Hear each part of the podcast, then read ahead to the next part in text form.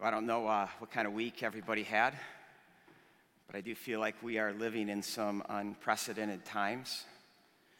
And while we don't need to know what we need to exactly do today and tomorrow, uh, the Church of Jesus Christ must not shrink back. Uh, we, in these times, have such an opportunity uh, to be everything that God intended when he established his church on earth, to be the kingdom of heaven that brings his shalom, his peace to chaos. And uh, I think today we'll hopefully uh, push that even into our hearts more. We decided a long time ago that when we got to the summer, we would break from our study of John's gospel and we would step into a summer-long study of the Holy Spirit. And so today we're going to step into that, and I'm scheduled today to teach on what I think is the magnum opus text on the doctrine of the Holy Spirit, Acts chapter two. In fact, a whole denomination of the Christian faith gets their name from this chapter, the, the Pentecostals. So uh, let's go to Acts chapter two.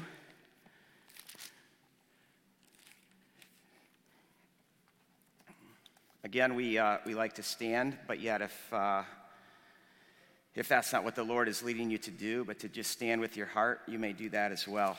Acts chapter two, beginning at verse one. When the day of Pentecost came, they were all together in one place. Literally reads the place. Suddenly, a sound like blowing of a violent wind came from heaven and filled the whole house where they were sitting. They saw what seemed to be tongues of fire that separated and came to rest on each of them. And all of them, again, the them are the disciples of Jesus. All of them were filled with the Holy Spirit. And each of them began to speak in other tongues as the Spirit enabled them. Now they were staying in Jerusalem, God-fearing Jews from every nation under heaven. When they heard the sound, a crowd came together in bewilderment, because each one heard them speaking in their own language. Utterly amazed, they asked, "Are not all these men who are speaking Galileans? How is it then that each of us hears them in his own native language? Parthians, Medes, Elamites, residents of Mesopotamia, Judea, Cappadocia, Pontus, Asia, Phrygia, Pamphylia, Egypt, the parts of Libya near Cyrene, visitors from Rome, both Jews and Jewish converts, Cretians, Arabs. We hear them declaring the wonders, the mighty works of God in our own tongues." Amazed and perplexed, they asked one another, "What does this mean?"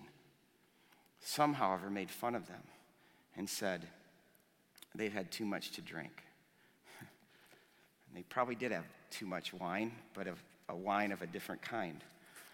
You may be seated. So this story, which many of us are familiar, uh, begins with when the day of Pentecost came. Now, what is Pentecost? Pentecost is actually a Greek word. It simply means fiftieth. Now, why would a day be called the fiftieth? Because fifty days are what separated the two most amazing events in Israel's history. The first being the Exodus, when God dramatically rescued Israel from Egypt when they were slaves. Then it says God led them. He literally walked them into a desert. He led them to a mountain, to his holy mountain.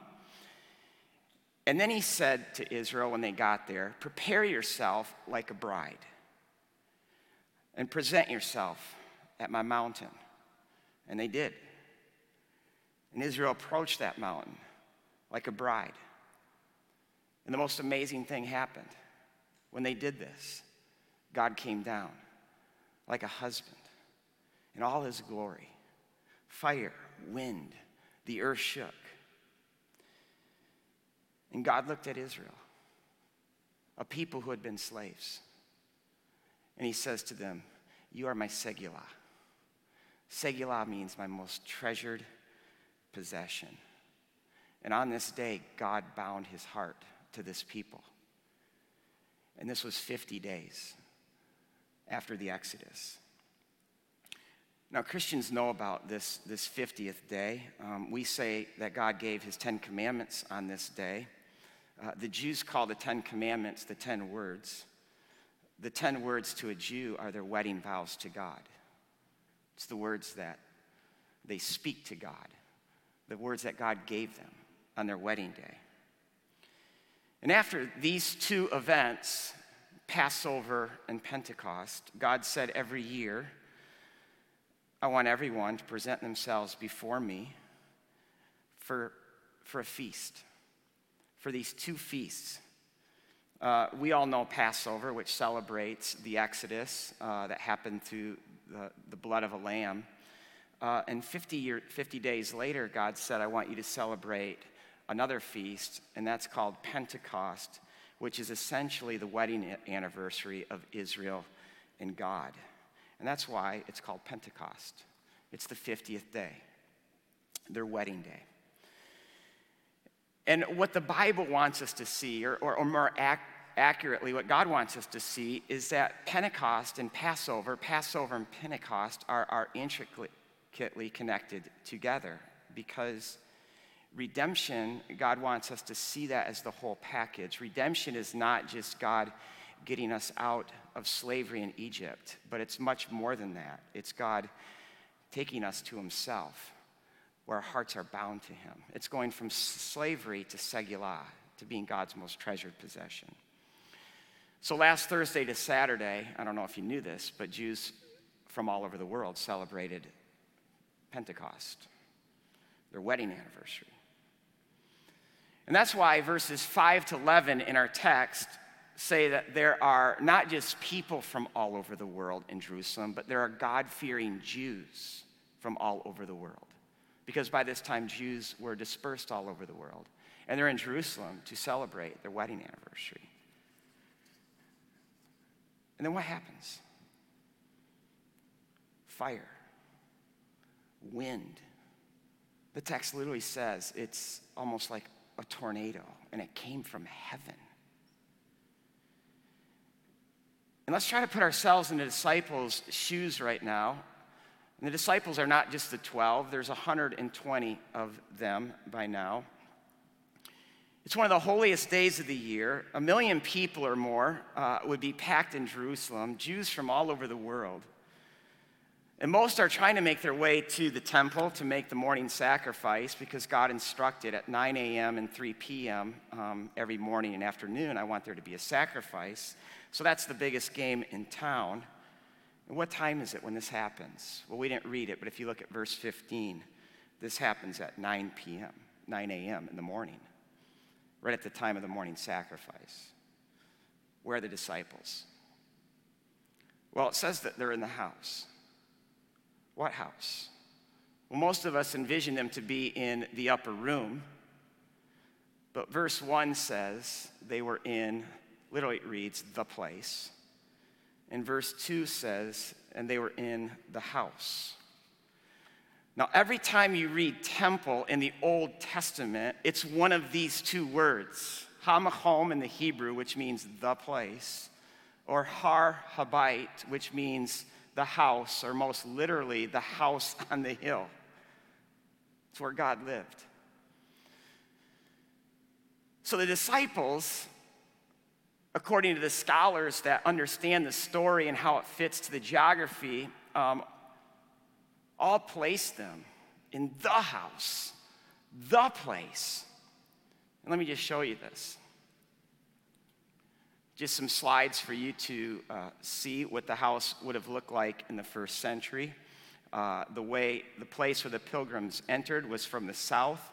They went up the southern stairs, Uh, which is where I see this event taking place. I don't think they were inside the actual temple structure. I think they were just outside at that place of entrance on the, on the southern stairs. Now put yourself in the disciples' shoes.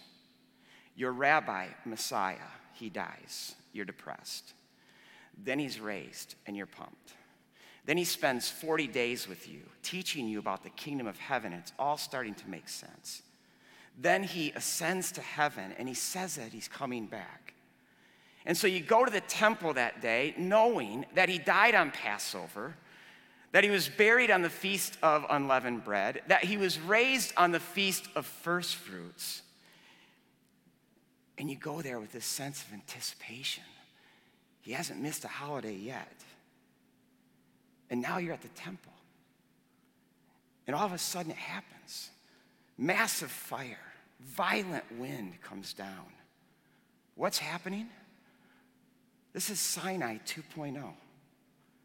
God is coming down, but not upon the house or the place, because the text says that the fire separates and settles where? On each believer. If you want to know what just happened, God just changed his address.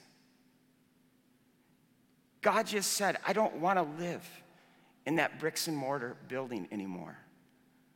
I want to live in you, my people. And what Acts two Pentecost is about, it's about God coming down on a new mountain. And the new mountain is no longer that house on a hill, but it's the new house, the community of believers. They became the mountain of the Lord.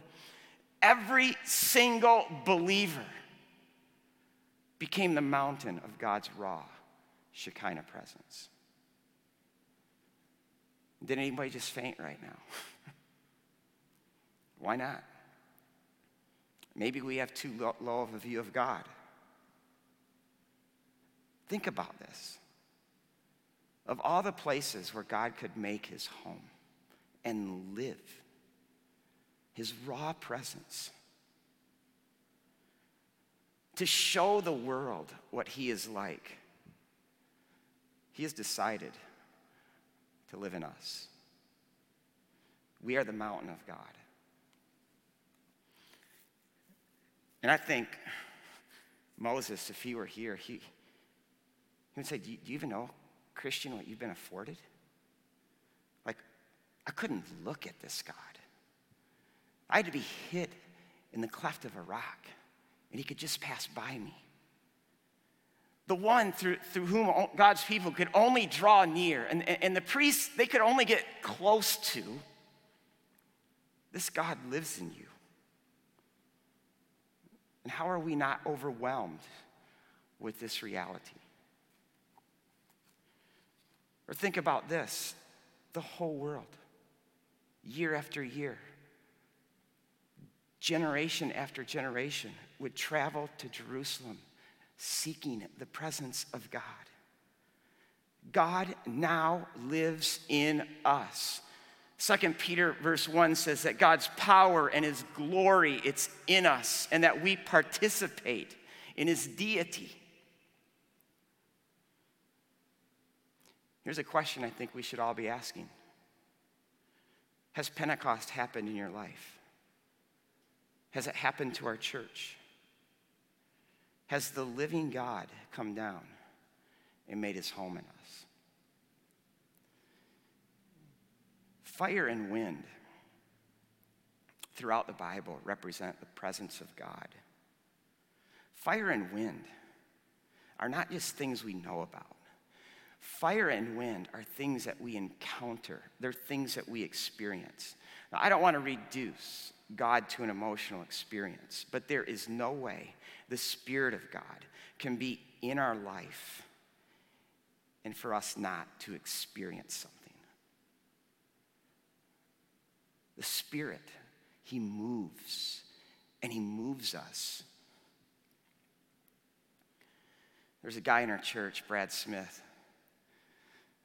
Uh, Brad, you're going to find out something if you're listening right now. Um, Every Sunday, this guy inspires me. He loves to come up in the front row. He's a person who had a, a, a terrible accident in his life that took away some of his, uh, his, his health and all of that in a long-term way. There's not a Sunday that he misses. There's not a Wednesday prayer thing that he doesn't miss. He's always in the front row, and he cannot worship. He cannot pray. without tears flowing from him. Don't stop seeking God until you know what this means.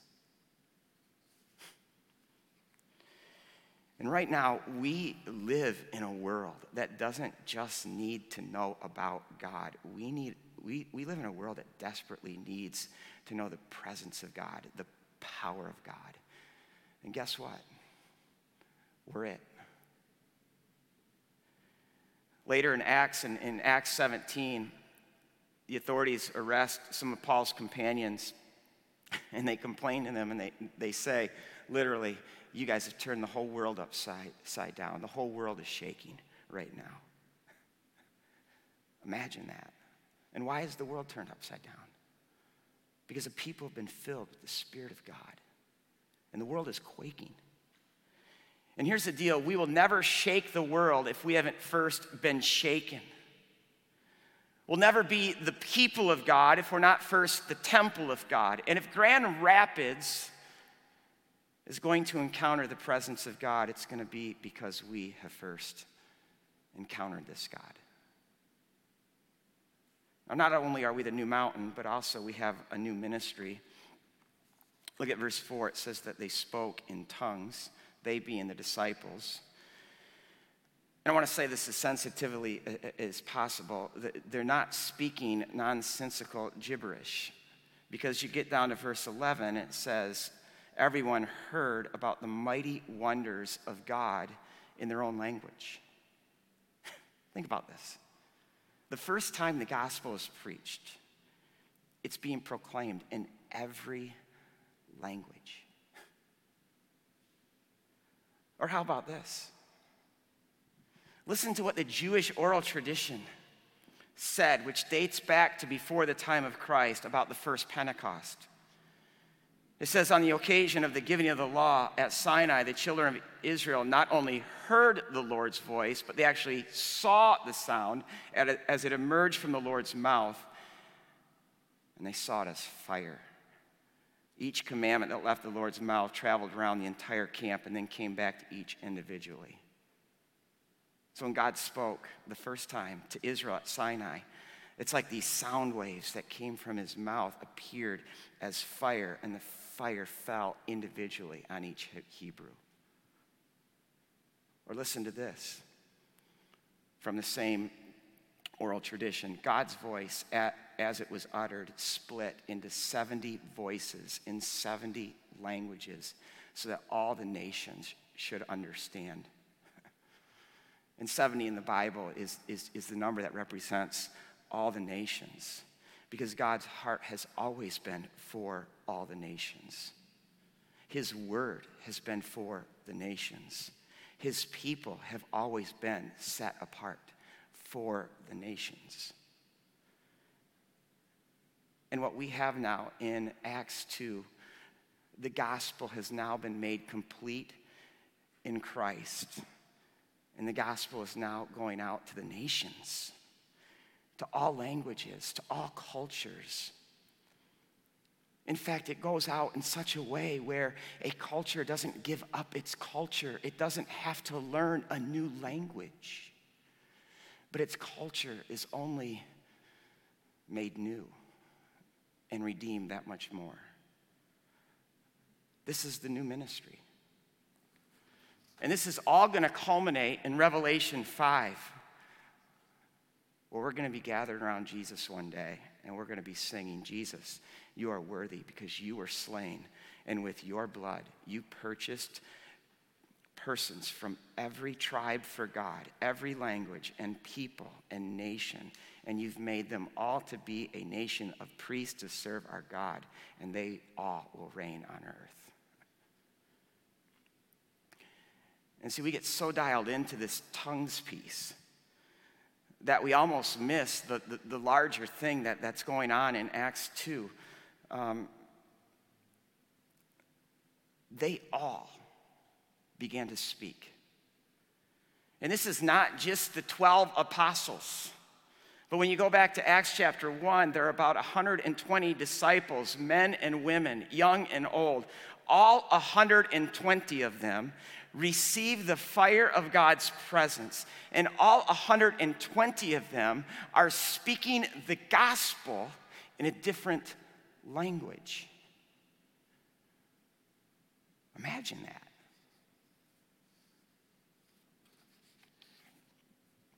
I mean, contrast this with the first Pentecost. Only Moses went up the mountain. The people are too scared. Moses went up the mountain as a priest to represent the people to God. He got God's word. He brought it, da- brought it down as a prophet. And now in Acts two, imagine this, this huge crowd that, that's going to the stadium for the one of the biggest games of the year, and the game outside the stadium is bigger than the game going on inside. And this is why people from the crowd start yelling, they must be drunk. So if you keep reading Acts chapter two, Peter gets up and he explains everything that's going on. He, he boldly declares to them, to a people who know the text, he says, gentlemen, ladies, today, Joel two is being fulfilled. And what's Joel two? It says in the last days. That means with Jesus, the last days have begun. Pentecost began uh, in Acts two. In the last days, God said, I'll pour out my spirit on all people. Your sons and your daughters will prophesy. Your young men will see visions. Your old men will dream dreams. Even on my servants, both men and women, I will pour out my spirit in those days, and they will prophesy. In other words, what Joel two is saying, what Peter is saying, what God is saying. No longer will, they be, will there be one or two people who are filled with the presence of God to be a prophet. Everyone is now a prophet. Everyone is now a priest. Everyone is now a pastor. Everyone is to be like Moses. Everyone is to go up the mountain of God, encounter him. Everyone is to come down the mountain as a prophet with the word of God. I mean, Jesus set the whole groundwork for this. When he said, look at John the Baptist. He said, John was the greatest prophet in the history of the world. But I tell you the truth, the least in the kingdom of heaven will be greater than John. Greater than John. And see, if we're serious about applying this to our community, this should sound the death to this professional class of pastors and priests. It should sound the death to, to this idea that there's this professional rank in the church. There are no professionals in the church. We're all to be filled with the Spirit, to be prophets, pastors, priests. Each of us is to be a minister with a ministry. And I think one of the reasons why the church is so stymied today is because we've made it so much about a few personalities. And people have become so dependent on, on these few. We call them clergy. But the Spirit of God isn't filling you so that you can become dependent upon clergy. He's filling you so you can be a royal priest, a mighty man, a mighty woman for God, who dreams dreams of his kingdom and who lives out those dreams in the power of God. And my job as a pastor is not to get you to sign up for my dreams, but it's to serve you, to unleash you in your kingdom dreams, to make all of us ministers with a ministry. And while our ministries will be different and diverse, they'll all be about one thing. Verse eleven, we are filled with the Spirit to declare the mighty works of God. And what are the mighty works of God? It's the gospel. And the gospel has nothing to do with me, with what I do, or what I should do, how good I am.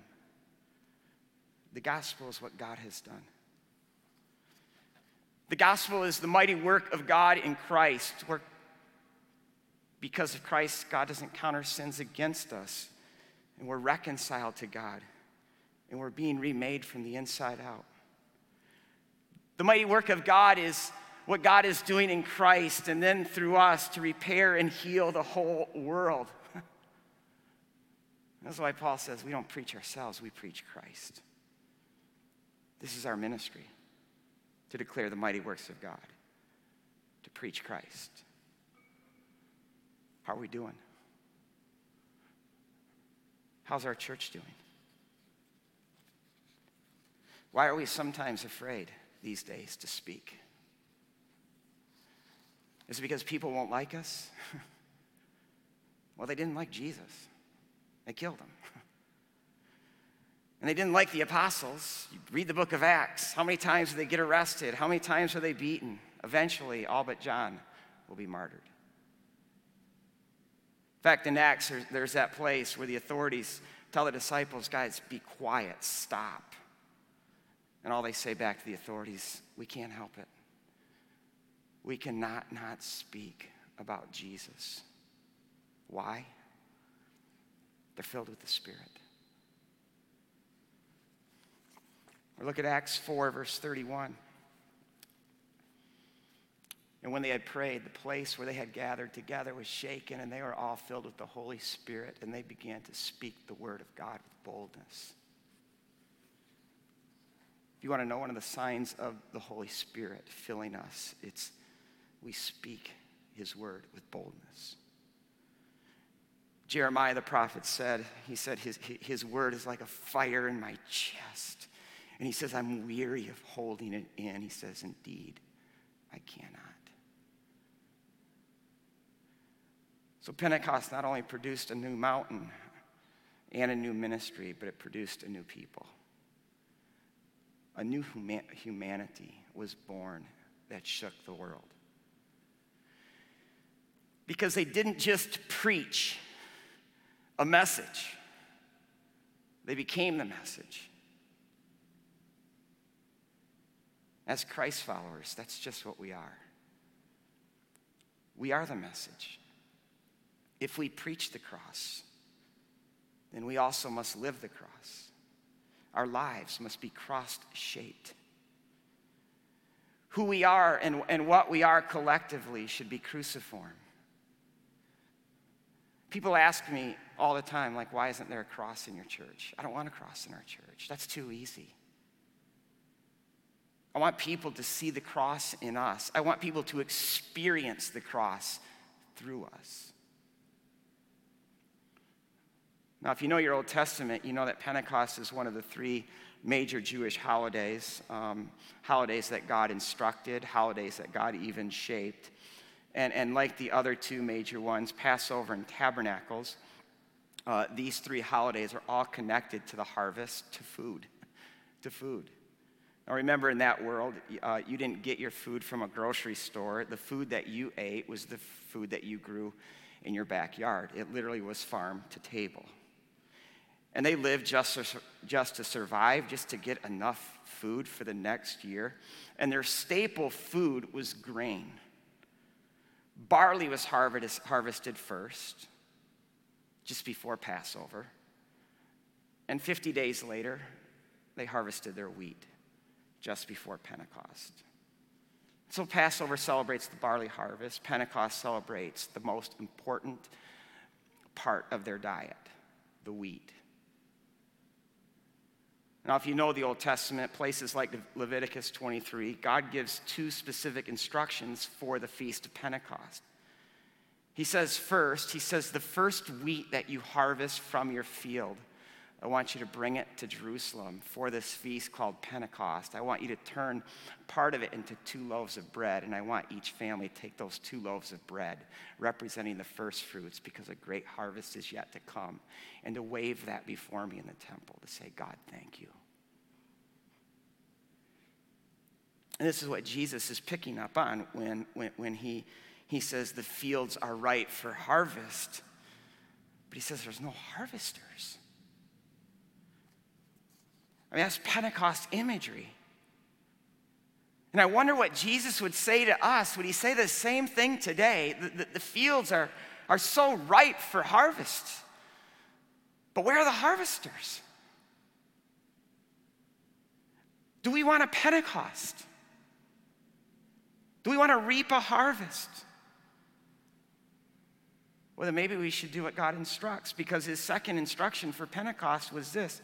He says, when you harvest your wheat, don't harvest the corners of your field. He says those unharvested corners are to be for the poor and the widow and the stranger who are in your land, so that they can come. And again, God didn't spell out how big or small those corners would be, but there would be enough because of the generosity of God's people. They left their, the corners of their fields unharvested. This is why the book of Ruth is read to this day by every Jew on, on Pentecost, because Ruth is a poor stranger who harvest, harvests the corners of a generous man's field. So I come to Acts chapter two, which is the fulfillment of Pentecost, and I wonder, did those first Christians practice this? Where are the uncut corners of the field in this text? And you get to the last verse, and it says, all the believers were together, and they had everything in common, and they gave generously to each person as, as they had need. And then you just go a few verses or chapters later, which is a few days later. And I read verse thirty-one, and they prayed, and the place where they were meeting was shaken, and they were filled with the Holy Spirit, so they could speak the word of God boldly. And listen to how it goes. And all the believers were one in heart and mind. There was this unity, no division. And no one claimed that any of his possessions was his own, but they shared everything they have. And with great power, the apostles continued to testify to the resurrection of the Lord Jesus. Much grace was upon them all. And listen to this verse. There was not a needy person among them. And commentators say this was more than a description of material and physical need, but social, relational, emotional, spiritual, not a need. And see, what Pentecost produced was a whole new humanity, a humanity that became this unified family, this family which became a city, the kind of city the world had never seen, the city of God that swallowed up all need. And this is why nothing could stand in the way of it, not Rome, not even the gates of hell. They proclaimed the message. They became the message, and the whole world shook.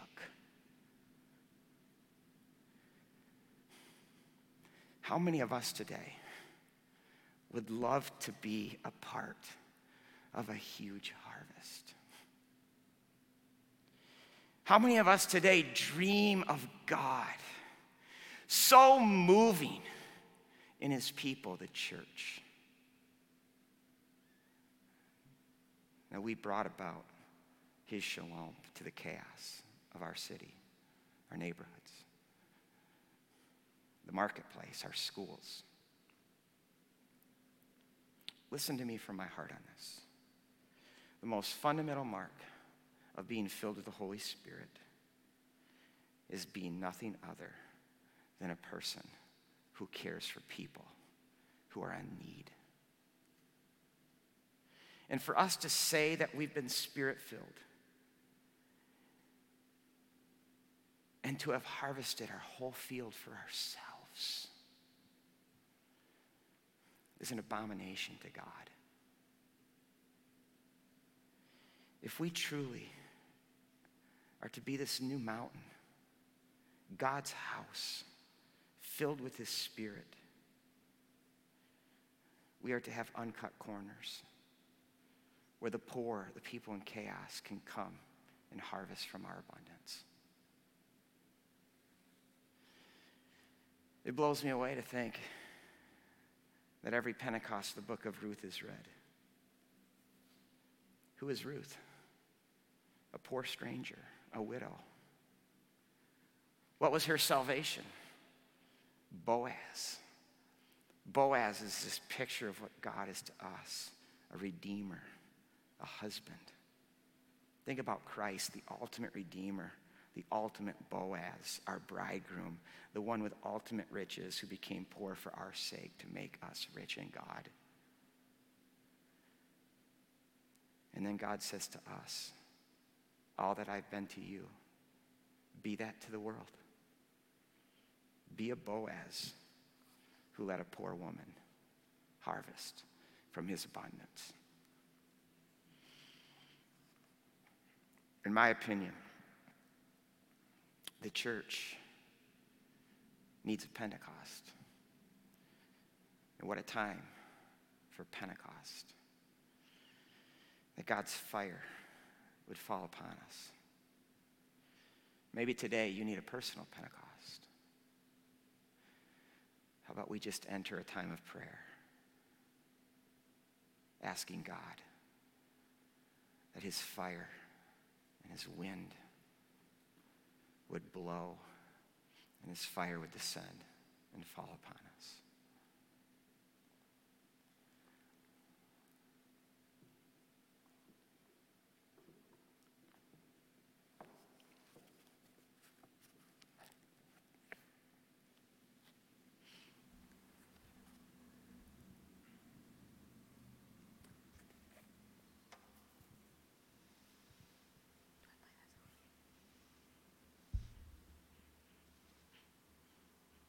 And Jesus, when you looked at those fields that were ripe with harvest and said, where are the harvesters?